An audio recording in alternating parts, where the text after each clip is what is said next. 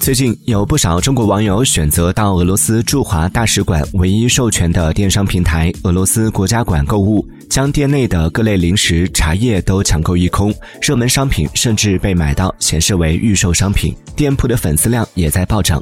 对于中国网友的这番热情，店铺首页出现了一则感谢视频。俄罗斯联邦总商会驻中国商业大使谢尔盖·白采夫表示，在当下这个艰难的时期，感谢中国朋友对俄罗斯和俄罗斯国家馆的支持，将会铭记这份深情厚谊。同时，也呼吁中国朋友们理性消费。